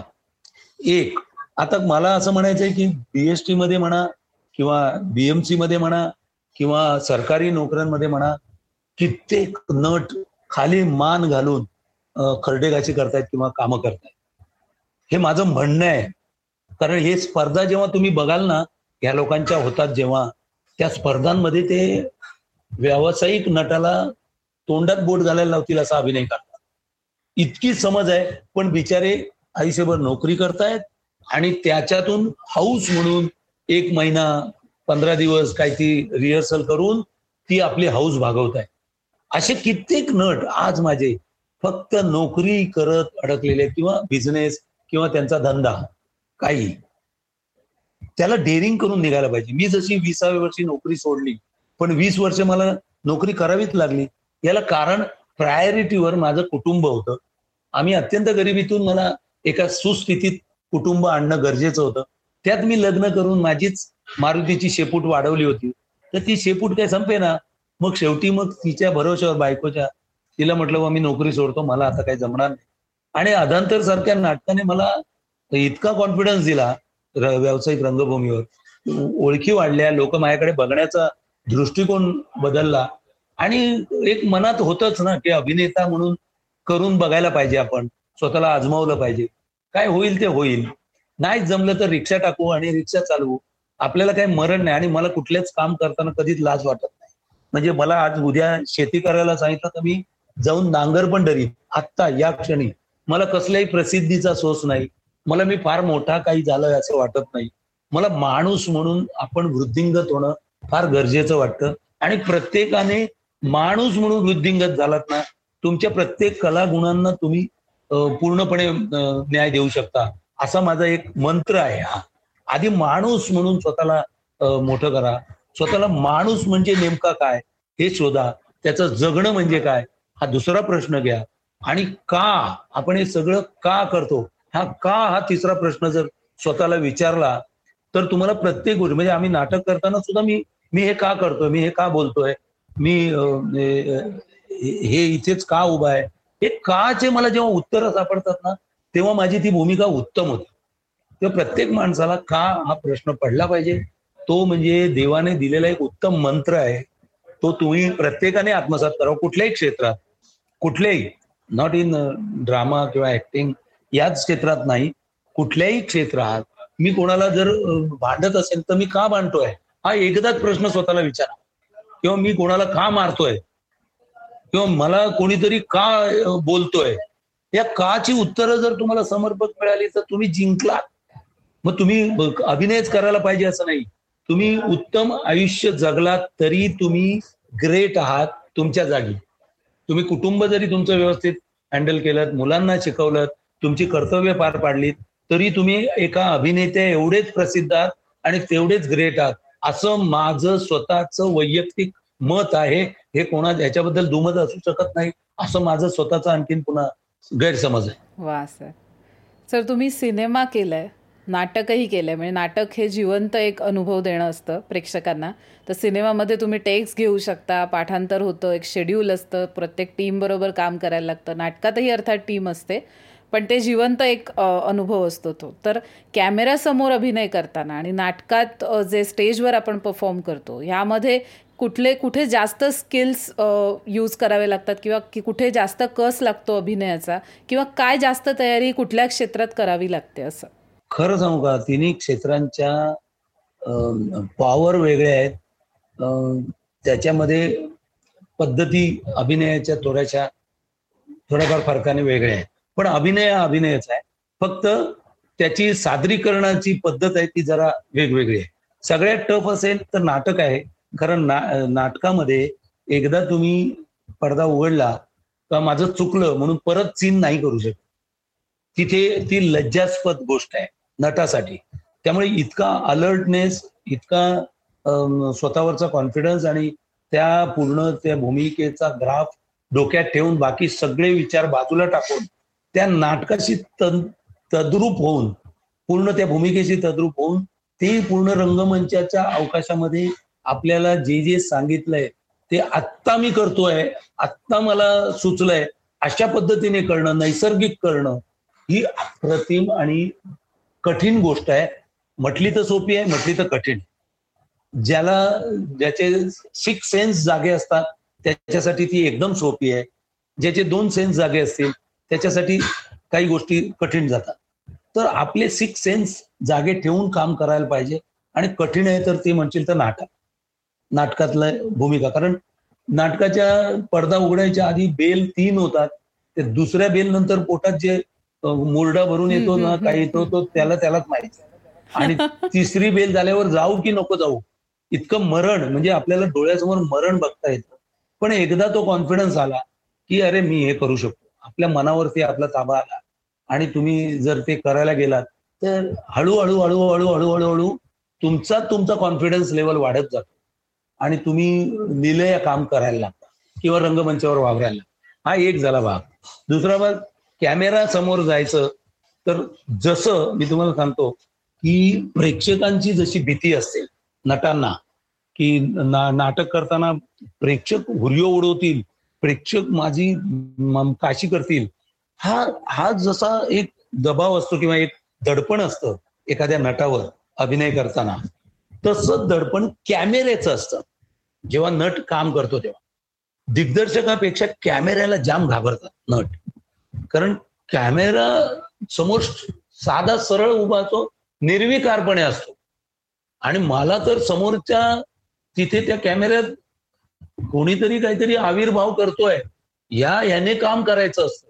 मग इथे मात्र आपल्या मेंदूचा कस लागतो आणि भले भले मग जरा तिथे गडबडतात अर्थात कॅमेरा इतका सहनशील आहे की तो म्हणतो चल परत कर. मी परत तुला रेकॉर्ड करतो. तो बिचारा कधीच तुझ्यावर रागवत नाही. पण तुमच्या मनात मात्र त्याची भीती राहते. असा तो ग्रेट तर मी या गोष्टीला पण मानतो. अर्थात दिग्दर्शक म्हणून माणूसच असतो. तो त्याच्याकडून करून घ्यायचा प्रयत्न करतो. पण कॅमेऱ्यासमोरचे दिग्दर्शक जे असतात ते तुम्हाला फार घडवायला बघत नाहीत. जमलं तर कर. जेवढे चार पाच गोष्टी चुकतात त्याच्यातनं मग जोडकाम करून तुमचा तो एक सिक्वेन्स लावतात. किंवा मग त्याला अवॉइड करतात. तो तो संपूर्ण एडिटर विडिटर सगळ्या टेक्निकल भाग आहे. त्यामुळे खरं म्हणशील तर कस लागतो नट म्हणून? नाटकात. तिथे तुम्ही कम्फर्टेबल असले पाहिजे. मग तुम्ही कॅमेऱ्यासमोर कम्फर्टेबल होता. आता मी कॅमेऱ्यासमोर मी सुद्धा जेव्हा गेलो तेव्हा मलाही ती भीती होतीच. का मला कॅमेरा कळायलाच काही सिरियल्समध्ये छोटी मोठी छोटी मोठी कामं करावी लागली. पण मला शिकवलं तिथे मॉनिटर मी सतत मॉनिटरमध्ये बसलेला असायचो. मॉनिटरच्या म्हणजे जो रेकॉर्डिंग करायला बसायचा त्याच्यामागे खुर्ची घेऊन मी गपचूप बसलेला असायचो. दिवसभर काम नाही छोटशी भूमिका. सकाळपासून बोलवून बसवून ठेवतात म्हणून आज आमचे नट अरे मला काय काम नाही यार एवढूस होतं. पण सकाळपासून बसवून ठेवलं. अय बकवास आहे यार. असं स्वतःला निगेटिव्हली बघणारे शिकण्या न शिकण्याचा विचार करणारे मी सतत मॉनिटरवर शिकलो. मॉनिटर शिकवतो हे कित्येकांना माहीत नाही. आणि आजही कित्येक नट जिथे कुठल्या एसी रूममध्ये ठेवलं असेल तिथे किंवा आपल्याला दिलेल्या रूममध्ये आणि चहाचे कप कप रिचवत मोठेपणा गाजवत फिरत राहतात पण कधी मॉनिटर बघत नाही. की एखादा नट कसा काम करतोय तो किती वेळा चुकतोय नावाजलेले नट चुकतात ते रिपीट करतात पण परत करताना ते इतकं बेमालूमपणे चांगलं करतात तो जो बघण्याचा भाग असतो तो तुम्हाला शिकवतो बरंच काय पण हे मी कित्येकांना सांगून झालं. पण आजचे नट वरूनच पडलेत ना. आम्ही जमिनीतून आलो. आम्ही खरे गाडले गेलो होतो ते. हळूहळू हळूहळू कोणी कोणी ओढून आम्हाला वर काढलं. पण हे वरूनच पडलेत. त्यामुळे ह्यांच्या जागी एक मोठा खड्डा आहे. तो त्यांनी केलेला आहे वरून पडल्यावर. त्या खड्ड्यातच आहेत अजून ते. ते वर यायला पाहिजे त्यांना हात देतोय. वर यायला सांगतो. पण यायला बघत नाहीत. त्यामुळे गैरसमजांची माणस मालिका आहे. दुसरं एक आणखीन महत्वाची गोष्ट मी तुला सांगतो. मी नेहमी काय केलं मी ज्याला घाबरतो त्या त्यालाच प्रेमात पाडायचं मी विडावच म्हणजे मला ज्या दिग्दर्शकाची भीती वाटते ना मी त्या दिग्दर्शकाच्या पटात घुसायचो. त्याच्याशी दोस्ती करायचो त्याची पद्धत काय त्याच्याशी बोलायचो त्याला मित्र करायचो त्याला आपल्या चुका ज्या आहेत त्या उघडपणे सांगायचो. मला हे नाही खरं कळलं मला हे कळत नाही मी मूर्ख आहे मी गाढव आहे मला शिव्या घाल पण मला हे शिकव. म्हणजे त्या त्याच्याशी भिडलं पाहिजे. समस्या कुठली आहे? दिग्दर्शक आहे ना मग दिग्दर्शकाची भिडा. तुमची संहिता आहे ना मग संहिताची भिडा. तुमचा कलाकार आहे ना जो मग त्याच्याशी भिडा. त्याला आपलंसं करा. तसा मी कॅमेराला आपलंसं केलं. यु नो कॅमेऱ्याने आपल्या प्रेमात पडावं या पलीकडे जगातली उत्तम गोष्ट नाही. मी असं ठामपणे सांगतो माझ्या प्रेमात कॅमेरा पडला. मी तर त्याच्या आहेच पण तो माझ्या प्रेमात पडला. आणि म्हणून मला एवढं मोठं त्याने केलं. हे फार कोणाला सांगता न येणार माझं गृहितक आहे. हे ज्याला समजलं त्याला समजलं. ज्याला नाही समजलं त्याने शोधून काढावं. कॅमेऱ्याला प्रेमात पाडता आले पाहिजे. आणि हे नटासाठी चॅलेंज आहे. सर तुम्ही आत्तापर्यंत सिनेमा आत्ता एवढे छान नाटकं एवढी छान अजरामर केली. सिनेमा झाले डॉक्युमेंटरीज केल्यात टी व्ही सिरियल्स केल्यात जाहिरातीही करून झाल्यात. आता पुढे सर काय? पुढच्या प्रवासात आता तुम्ही काय अजून असं की हे एक राहिलं हे एक करायचं आहे किंवा हे एक करायची इच्छा आहे मनामध्ये? हे केलं की बस आता मग असं. म्हणजे करू नका असं कधी थांबू नका तुम्ही पण असं वाटतं असं. थांबलं पाहिजे वेड्या. गायत्री तू माझ्याबद्दल चांगलं बोलतेस ठीक आहे. पण वय वय तुम्हाला कुठेतरी थांबायला सांगतच. आणि ते थांबलं पण पाहिजे. कारण असं असतं की गायत्री म्हणजे मी माझ्या आयुष्याचे तीन टप्पे भोगले. तीन टप्पे मुद्दाम सांगतो. एक बालपण शैक्षणिक वय असतं शिकण्याचं. ते माझे वीस वर्षापर्यंत मी शिकलो. शैक्षणिक आणि सगळं नाती गोती आणि जग हळूहळू कळत गेलं. नोकरी लागलो एकविसाव्या वर्षी आणि चाळीसाव्या वर्षी नोकरी सोडली. तेव्हा ते जग बघितलं. नोकरीमध्ये मिळणारे मित्र मंडळी त्या लोकांबरोबरचे त्यांच्या समस्या त्यांचं जग त्यांचं अज्ञानीपण सगळ्याच गोष्टी त्या तिथे बघायला मिळाल्या. खऱ्या अर्थाने जग जास्त कळलं नोकरीत. आणि नंतर परत ही वीस वर्ष या दुनियेत कॅमेऱ्याच्या समोरचं जग कॅमेऱ्याच्या मागचं जग आणि एकूणच खरं खोट्याच्या हिंदोळ्यावर असणारं जग त्या जगामध्ये मी आता वीस वर्ष वावरलो. आता हे सगळं जगत असताना पुन्हा अनिल गवस नावाचं एक जे जग आहे जे त्याने जगायचं आहे जे ज्येष्ठांमध्ये आता मला आयुष्य काढायचं आहे कारण मी आता ज्येष्ठांमध्ये आलेलो आहे. आणि पुढची वीस वर्ष जर आपण ऐंशी वर्ष जगत असू तर चौथा टप्पा माझा सुरू झालेला आहे आणि जो मी ज्येष्ठांमध्ये आता जगायला पाहिजे. पण ज्येष्ठांमध्ये जाताना सुद्धा जर का माझी अजूनही या क्षेत्रामध्ये काही काम असेल माझी गरज असेल मला मिळत असेल तर मी ते करत राहीन. ते करता करता मला आता पुढचा टप्पा असं काही करायचं आहे की जे मी तीस वर्षात माझ्या डोळ्यांनी माझ्या कानांनी माझ्या बुद्धिमत्तेने माझ्या वैचारिक लेवलने मी जे काही वाचन काही माणसं माझ्या आयुष्यात आली त्यांना समजून घेता घेता घेता जे काही संचित माझ्याकडे जमलंय ते मला कुठेतरी शिबिर रूपाने नवीन पिढीकडे त्यांचे डोळे जे किलकिले उघडे असतील तर जरा जरा मोठे उघडे करायचे आहेत. त्यांचे कान जर का बंद असतील तर ते जरा उघडे करायचे आहेत. आणि थोडस विशाल हृदय करून जगाकडे एक विशाल नजरेने बघायला लावायचं आहे आणि जे तुम्हाला करता येईल ते करा असं जरा एक चांगला मंत्र त्यांना द्यायचा आहे आणि ते दिल्याशिवाय काय मी मरणार नाही. हेही तेवढंच खरं. ही माझ्या मनातली एक खंत आहे की मला आता सगळ्यांना थोडस व्यक्त करून की मी कसं मिळवू शकलो तर तुम्ही का मिळवू शकणार नाही? माझ्याकडे नील होतं. म्हणजे मी एक पुस्तक पण वाचलं मध्ये. फार चांगलं पुस्तक वाचायला मला मिळालं.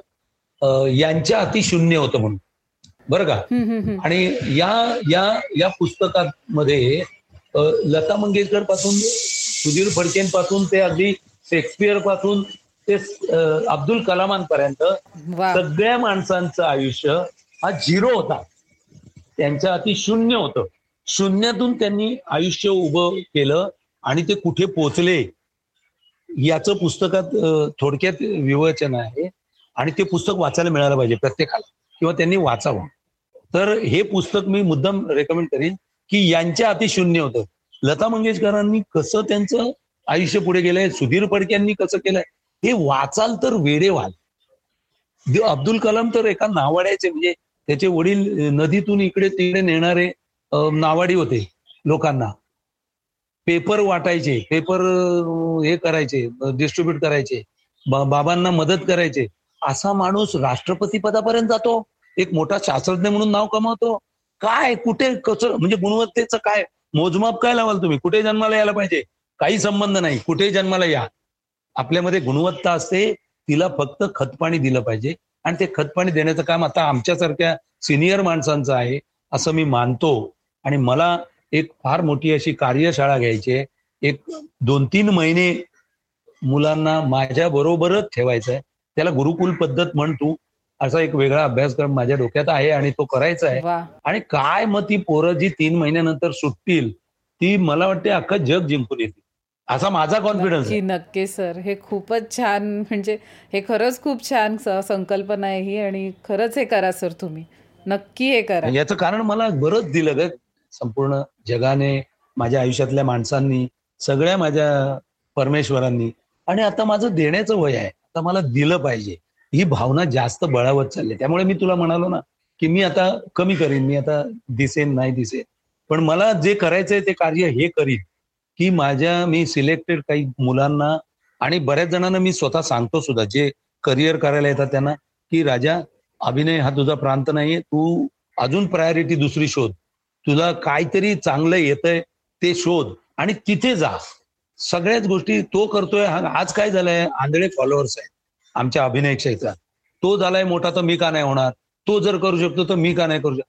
अशा याने आणि इझी ऍक्सेसेबल आहे की इथे येताना काही पैसे गुंतवावे नाही लागत. उलट पैसे मिळतात आणि प्रसिद्धी मिळते. या दोन गोष्टी इतक्या भ्रामक आहेत की पैसेही मिळत नाहीत आणि प्रसिद्धीही मिळत नाही. असे असलेल्या माणसांना जेव्हा हे भेटतील तेव्हा त्यांना कळेल की अरे यार हे मृगजळ आहे.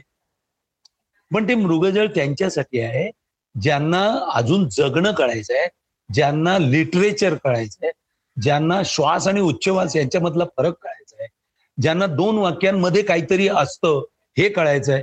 हे सगळं कोणीतरी सांगायला पाहिजे सोन्या त्यांना आणि ते सांगत नाहीत ते सांगणारे आमची लोक एवढा अनुभव घेऊन सुद्धा नाही मीच मोठा मीच मोठा करत राहिले इथे सगळा घोळ झालाय. तर माझ्यासारख्याने का करू नये? असा मी मला प्रश्न विचारला. पुन्हा का हा प्रश्न मला आला?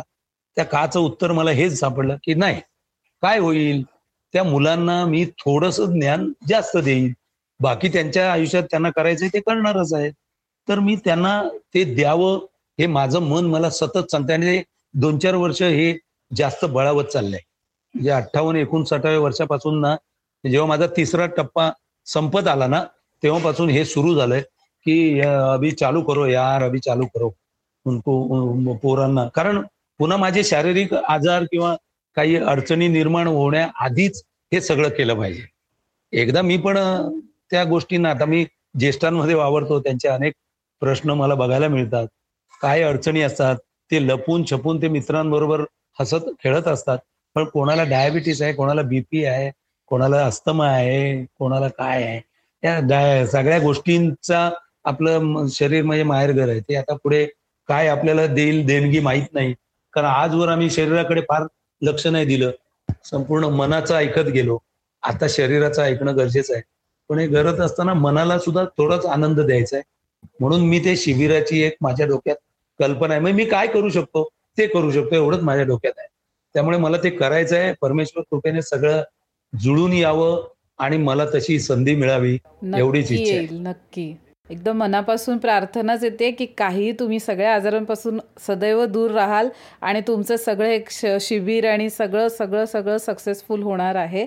आणि अजून एक आत्ता मला करंट एक टॉपिक बोलावं असं वाटतं की कोरोना रूपी आता जो भस्मासूर आलेला आहे आणि त्याने रंगभूमीचा पडदा थोड्या वेळासाठी बंद ठेवलेला आहे बंद पडलेला आहे पडदा तर त्यामुळे मेन म्हणजे बॅकस्टेजचा माणूस तर तो कुठेतरी आर्थिकरित्या त्याची कोंडी झालेली आहे कुठेतरी गळचेपी होती आहे त्यांचा रोजगार बंद झाला आहे तर अशा वेळेला मदत निधी उभा केला जातोय. सगळ्या नाट्यसंस्था उभ्या राहतात नाट्य परिषदेकडून मदत निधी उभा केले केला गेलेला आहे. काही कलाकार मदत करतात तर या सगळ्या प्रकाराकडे तुम्ही एक ज्येष्ठ रंगकर्मी म्हणून कुठल्या दृष्टिकोनातून बघताय? तू अगदी माझ्या माझ्या काळजातला प्रश्न विचारलायस खरं सांगायचं की आजवर व्यावसायिक रंगभूमीने हजारो प्रयोग आम्ही केले. पाच पाच दहा दहा हजार प्रयोग केले वगैरे वगैरे कुशारक्या मारल्या. हाऊसफुल एवढे शो घेतले म्हणून पुशाक्या मारल्या. पण कधीच आमच्या बॅकस्टेजवाल्यांचं हाऊसफुल झालं नाही. त्यांचं घर कधी भरलं गेलं नाही. हे फार मोठं दुःख शल्य माझ्या मनात कायम आहे. मी जेव्हापासून व्यावसायिक रंगभूमीवर काम करतोय तेव्हापासून मी बघतोय की त्यांना एक चतुर्थ श्रेणी कामगारांचीच दर्जा किंवा वागणूक मिळालेली आहे. आणि त्या बिचाऱ्यांना कधीच आर्थिकदृष्ट्या सक्षम करण्यात आलं नाही. आज तो प्रश्न मोठा झाला कारण एकदम तीन महिने चार महिने लोकांना कामच नाही. अशा वेळेला त्यांना ज्यांना रोज काम केल्यावर जसं आपल्याकडे आता ते परप्रांतीय गेले काम नाही पैसा नाही मग मी इथे राहून काय करू? तर ते विस्थापित होऊ शकतात कारण त्यांना कुठेतरी त्यांचं घरदार आहे ते तिकडे जाऊ शकतात तिथे दोन गाज खाऊ शकतात. पण माझ्या जे इथेच राहणारे ज्यांचं कुटुंब आहे जे स्लम एरियामध्ये राहतात जे कधी बंगल्यात किंवा ब्लॉकमध्ये राहत नाहीत ज्यांचं घरी इथे जेव्हा प्रयोग लागेल त्या दिवशी त्यांच्या घरी काहीतरी शिस्त किंवा गोडदोड घडत असेल अशा लोकांच्या घरी आज चूल पण पेटत नसेल. अशा लोकांना आम्ही आजवर आम्ही अपराधी आहोत आम्ही खरे मारेकरी आहोत यांच्याकडे कधीच लक्ष दिलं नाही. कधी कोणी आवाज चढवला. आम्ही नट म्हणून नाव होत गेलं पण त्या त्या वर्गाकडे कधीच कोणी बघितलं नाही. एक मी माझ्याकडून असं म्हणेन की मी त्यांना अक्षरशः उघडे बंब असो फाटकी त्यांची बनियन असो चड्डीवर असो मी नेहमी मिठ्या मारलेल्या आहेत त्यांना. कारण मला त्यांच्याबद्दल नेहमी किव यायची. पण माझे हात थोकडे होते. आम्ही मुळातच छोटे मोठे भूमिका त्याला करत होतो.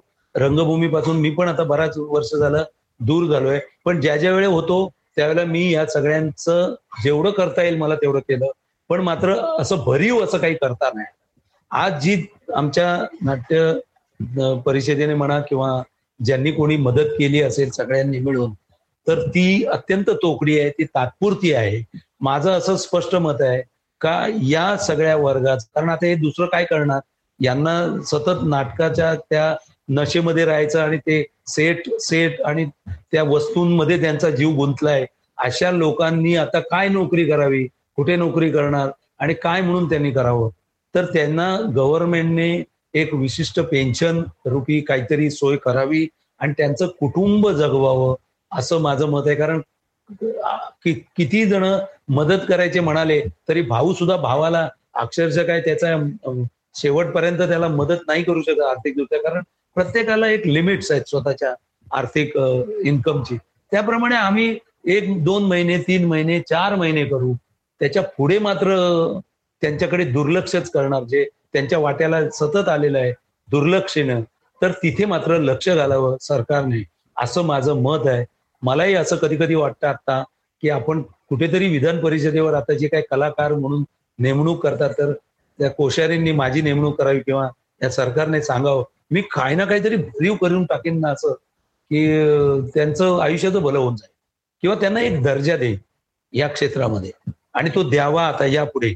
नुसती मदत करून त्यांना विसरून जाणं हा कृतज्ञपणा ठरेल.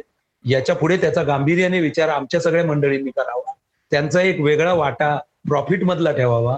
त्यांना जर का चार पैसे आपल्याला नाटकातून मिळाले तर त्याच्यातला वाटा त्यांनाच स्पेशल देण्यात यावा असे काही निर्णय घेण्याची गरज आहे. पण आता इतका उदारपणा कोण कधी दाखवतो? पैसे आले की मला पाहिजे. आमचा नट एक नट नाव झालं की तो मी एवढ्या नाईट मध्येच करणार. बाकीच्यांना तू किती देतोय त्याच्याशी त्याला काही देणं घेणं नाही. त्याला इतरांमुळे आपली भूमिका मोठी होते हे पडलेलं नाही. तो स्वतःच्याच प्रेमात जातो आणि नटांनी सगळीपणे दुर्लक्ष केलेले. हा हा चतुर्थ आमचा कणा खऱ्या अर्थाने रंगभूमीचा जो आज मोडून पडेल. आणि म्हणून रंगभूमीला आज जरा दिवस वाईट आलेले. कदाचित निसर्गाने ना आपल्या सगळ्यांना कोरोनाच्या रूपाने आत्मपरीक्षण करायला पाठवलेलं आहे. की तुम्ही नेमकं कोणावर दुर्लक्ष केलात काय चुका केलात त्या किती सुधारता येतील त्यासाठी तुम्हाला आत्मचिंतनासाठी दिलेला वेळ आहे. त्याला निगेटिव्हली न घेता जरा पॉझिटिव्हली घेऊन काय काय करता येईल योजना काय आखता येतील आणि एकमेकांना हात कसे देऊ? आज आपण सगळे एका लेवलवरचे आहोत सगळेच. आणि त्या लेवलला आल्यानंतर दुजाभाव मनातला काढून टाकून प्रेमाने आपण एकमेकांना आपलंसं करून भले त्याच्यामध्ये गुणदोष असतील ते आता गुणदोषांना बाजूला सारून माणूस म्हणून आपण एकमेकांना भेटलं पाहिजे त्यांच्यासाठी काहीतरी केलं पाहिजे असं मला वाटतं आणि त्याच्यातल्या माझ्या या माझ्या रंगभूमीच्या कण्याला पुन्हा उभारी देण्याची गरज आहे. जसं कुसुमाग्रजांची ती कणा ही कविता आहे त्या कवितेतला तो आहे खरं सांगायचं तर. आज मला ती कविता जास्त आठवते. तो फक्त एवढंच म्हणतोय का पाठीवर हात ठेवून लढ म्हणा. पाठीवर जाऊन लढ क्या बात आहे. हे हे त्यांचं जगणं आहे विचारांचं त्यांनी कधीच तोंड उघडून मागितलं नाही आणि मागणारही नाही. त्यामुळे मला असं वाटतं की सरकारने याचा गांभीर्याने विचार करायला पाहिजे. खरी गोष्ट आहे सर. आणि तुम्हाला नेहमी बॅकस्टेजच्या माणसाबद्दल किती कळकळ आहे ते मला न मला माहीतच आहे. आणि नेहमी म्हटलं जातं की बॅकस्टेजचा माणूस म्हणजे हा ते तर दारू पितात किंवा ह्यांना व्यसनं असतात किंवा काय. तर या गोष्टीकडे तुम्ही कुठल्या दुर कुठल्या नजरेने बघता? तुम्हाला काय म्हणायचं याबद्दल? ती त्यांची मजबुरी आहे. बिचाऱ्यांना इतके कष्टाची कामं म्हणजे तुला काय सांगू की त्यांचं सुरुवात आपण करूया की ते कसे असतात? थिएटर मधलं सेट लागणं इथे प्रेक्षक येतात आणि बघतात की सेट अरे काय सेट आहे? काय पण तो लावणं ती कला आहे आणि ती कशी करतात ते सांगतो. ही लोक दुपारचा प्रयोग असेल आमचा. कुठे आहे? कल्याणला आहे? वाशीला आहे? ठीक आहे. हे सकाळी नऊ वाजता गोडाऊन मध्ये जातात. गोडाऊन मध्ये त्यांचा टेम्पो येतो. त्या टेम्पोमध्ये पद्धतशीरपणे कुठले फ्लॅट कुठे कसे लावायचे कुठले ठेवायचे छोटे कधी मोठे कधी उभे कुठे आडवे कुठे मग प्रॉपर्टी मग सगळ्या वस्तू सगळ्या सगळ्यांच्या पेट्या कपड्यांच्या पेट्या बिट्या स्वेटिंगच्या पेट्या मेकअपच्या पेट्या. अरे बापरे हे सगळं ते व्यवस्थित त्या त्या ठिकाणी ठेवलेलं एका बाजूला. त्या नाटकाची ही बाबा सगळी प्रॉपर्टी ती एकूण एक ते तिघ चौघ जे कोण असतील ते भरणार. सकाळी नऊ वाजता येऊन. काय नऊ वाजता काय खाणार? घरातून काहीतरी ती मीठ भाकर दिली असेल चार चपात्या विपात्या खाऊन बिचारे तिथे येणार. ती घेऊन ते टेम्पोने प्रवास करत तीन वाजता दोन वाजता तिथे तरी थिएटरला पोहोचणार. मग ते तिथे कॅन्टीन मध्ये जे काही दहा वीस रुपये पंचवीस रुपये पन्नास रुपयाचं काही जेवण मिळेल ते खाणार. ते कसं खाणार? कमी पैसे. कारण पैसे कमी पैशाचं ते मिळणार जे असेल ते काय? निकृष्ट दर्जाचं अन्न ते खाणार. ते खाऊन झाल्यानंतर तो सेट पूर्ण त्या सेट तिथे चढवणार. थिएटर म्हणजे जसं शिवाजी मंदिरला एक पायरी चढवावी लागते तसं कल्याणला चढवावं लागतं कुठेतरी वाशीला वगैरे न्यावं लागतं. तर असं तो त्या थिएटरमध्ये चढवणार तिथे लावणार व्यवस्थित तो लावून अर्ध्या तासात पाऊन तासात ते लावून तिथे तयार राहून ते बिचारे पाठी बसणार. मग काही तंबाखू असेल काही त्याचे एक दोन दारू पिणारे असतील ते दोन पेक मारणार. आणि झोपणार कारण ते इतके दमलेले असतात सकाळी लवकर उठून आल्यापासून दुपारी ते प्रयोगाच्या दरम्यान झोपतात काही जागे राहतात. आता ते झाल्यानंतर प्रयोग संपला तीन अडीच तीन तासात का पुन्हा ते सगळं डिस्मेंटल करा आणि ते पुन्हा जसंच्या तसं त्या टेम्पोमध्ये व्यवस्थित जी पद्धत आहे त्या पद्धतीने ठेवा भरा आणि त्याच्यानंतर त्या टेम्पोतून तो गोडाऊन मध्ये घेऊन जा गोडाऊन मध्ये उतरवा आणि मग आपल्या घरी जा रात्री बारा एक काय वाचील तेव्हा जाऊन जेवा दोन घास मला सांग त्यांना भूक लागत नाही ते थकत नाहीत ते कष्ट करत नाहीत इतका प्रचंड कष्ट करणारे जे आहेत ते मंडळी त्या मंडळींना काय खातात काय पितात कधी कोणी विचारत नाही. तर ही मंडळी जेव्हा दौऱ्यावर जातो आम्ही तेव्हा त्यांना बसमध्ये मागची जो पूर्ण पेटे बेट्या ठेवतात ती डिकी डिकीच्या वरचा भाग हा त्यांना झोपायचा. त्यांना कधीच आमच्यासारख्या चांगल्या सीट झोपायला कधी नाही. मग ते बिचारे त्याच्यामध्ये वरती तिथे चार पाच बिचाने टाकून त्याच्यावर झोपतात. आता मी एकदा त्यांच्याबरोबर झोपलो तिथे. एकदा नाही बऱ्याचदा झोपलो. पण मी जेव्हा झोपलो आणि जेव्हा माझ्या लक्षात आलं की अरे गाडी मागे जास्त उडते. म्हणजे जाताना पुढून जरी स्पीड ब्रेकर त्यांनी थांबवला तिथे पुढच्यांना कारण पुढे चांगले नट झोपलेले असतात. त्यांच्यासाठी हळू उतरते. पण मागचा जेव्हा तो ऍक्सिलेटर देतो तेव्हा मागच्या स्पीडच्या चाकांनी दान दिशी मागचे उडतात. आणि असा मी उडून आपटून पडलेलो आहे दोन तीनदा. तेव्हा माझ्या लक्षात आलं की ही लोक कशी झोपतात? तर ही झोपतात कारण असं होतं का ते दोन दोन म्हणजे क्वार्टर मारतात सरळ. क्वार्टर मारली का माणसाचा देह हा जिवंत आहे का मेल आहे? तो एक निश्चेष्ट असा देह होतो. मग त्याला कळतच नाही आपटणं धोपटणं. संवेदनहीन असे ते शरीर. त्यामुळे ते बिचारे दारूच्या आहारी लागतातच. आणि एकदा दारू शरीराला लागली काय मग ती तुम्ही नाही पित. मग ती दारू तुम्हाला प्यायला लागते. असा प्रकार आहे. त्यामुळे ते व्यसनी होतात. त्यांचे बिचाऱ्यांची दुःख खरी ती आहे. का त्यांना लागलं खोकलं ते कळून नये. ना तर ते झोपूच शकत नाहीत रात्रभर. आम्ही रात्री प्रयोग संपला का तीन वाजता ते बिचारे तीनला जो प्रवास सुरू व्हायचा तो आम्ही आपले पहाटे जाऊन हॉटेलात जाऊन झोपायचो. यांच्यासाठी एक धर्मशाळा सारखी दहा बारा लोकांची एकत्र कोंबलेली ती रूम तिथे जाऊन ते कसेही पडलेले काय खाणार ते भूक लागल्यावर खाणार भत्ते त्यांना किती? पंधरा रुपये वीस रुपये पन्नास रुपये भत्ते त्याच्यात काय जेवणार विचारे पण ही दुर्दैव दशावतार आहे संपूर्ण दुर्दैवाचा. पण तो मी बघितलेला आहे डोळ्यांनी मी अनुभवलेला आहे. आणि त्यांच्या दारूचं समर्थन नाही करणार मी. पण ती पितात का याचं एक कारण मात्र सगळ्यांच्या समोर आणू इच्छितो. की काय करतील विचारे शरीराला कधी कधी दारूच एक क्वार्टर मारली काय ते किती सेट उचलतोय त्यालाच कळत नाही. कारण दहा तीनचं बळ येतं त्याच्यामध्ये. आणि बघितलेलं आहे आपण दारू प्याल्यावर माणूस मी ह्याव करीन त्याव करीन करतोच की. त्यामुळे त्यांचं ना एक वेगळं जग आहे आणि त्या माणसांना खरं तुला सांगतो त्यांच्यासाठी खरं सांगतो त्यांना त्यांना त्यांचं नोंद घेतली पाहिजे त्यांची नोंदणी व्हायला पाहिजे ते रजिस्टर झाले पाहिजे आणि त्यांच्यासाठी सरकारने पेन्शन पाच पाच हजार रुपये दरमहा त्यांच्या अकाउंटला जमा केली पाहिजे. नक्कीच कारण बॅकस्टेजचा माणूस हा अविभाज्य घटक आहे. नाटकाच्या पूर्ण टीम टीमप्रमाणेच त्यालाही वागणूक मिळाली पाहिजे असं मला वाटतं. आणि सगळ्या श्रोत्यांनी या गोष्टीची नोंद घ्यावी की आपण पडद्यापुढचं सोनेरी रूप नेहमी बघत असतो एकदम झगमगाट बघत असतो पण पडद्यामागेही काही दुःख दडलेली आहेत. आणि तिथे जी धडपड सुरू असते ती धावपळ सुरू असते त्याची आपण दखल घेतली पाहिजे. आणि अशा कुठल्या नाट्यसंस्था आहेत किंवा असे कुठले नाट्य निर्माते आहेत सर की जे चांगला सपोर्ट देत आहेत बॅकस्टेजच्या लोकांना अकॉर्डिंग टू यू मी दोन दोन संस्थांची नावं घेईन. एक सुयोग आणि एक चंद्रलेखा. आता बाकीच्यांचा मला अनुभव नाही काही जण करत असतील. आता प्रशांत दामले सुद्धा स्वतःच्या याने बॅकस्टेज वाल्यांसाठी करतो. अर्थात त्याला एक जाण आहे. भरत जाधव त्याची जेव्हा संस्था काढली असेल तेव्हा करत असेल. आहेत आम्ही संवेदनशील असे नट आहेत. नाही असं नाही म्हणता येणार. पण दोन संस्था त्यातली एक सुधीर भट जो उधळून द्यायचा नटांवरही आणि बॅकस्टेजवाल्यांची तेवढी काळजी करणारा असा एक निर्माता होऊन गेला आणि तो बिचारा आज नाही आहे आणि दुसरे आमचे चंद्रलेखाचे मोहन वाघ ते दोघंही नाही आहेत खरं म्हणशील तर. आणि तिसरे मी नाही म्हणायला प्रभाकर पणशीकरांना पण ते पण गंमत अशी का या दोघांमधला फरक मला असा जाणवला की चंद्रलेखाचे मोहन वाघ हे सुपर ठरले या सगळ्यांमध्ये. ग्रेट ठरले. कारण त्यांनी त्यांनी त्यांना आपल्या कंपनीचे कामगार असा दर्जा दिला. त्यांना पेरोलवर ठेवलं. त्यांना महिन्याला त्यांचा पगार त्यांना द्यायला लागले. त्यांना रोज हातात पैसे हे का दारू प्यायचे? दारू का पितात? तर पैसे हातात कॅशमध्ये मिळायचे चारशे पाचशे.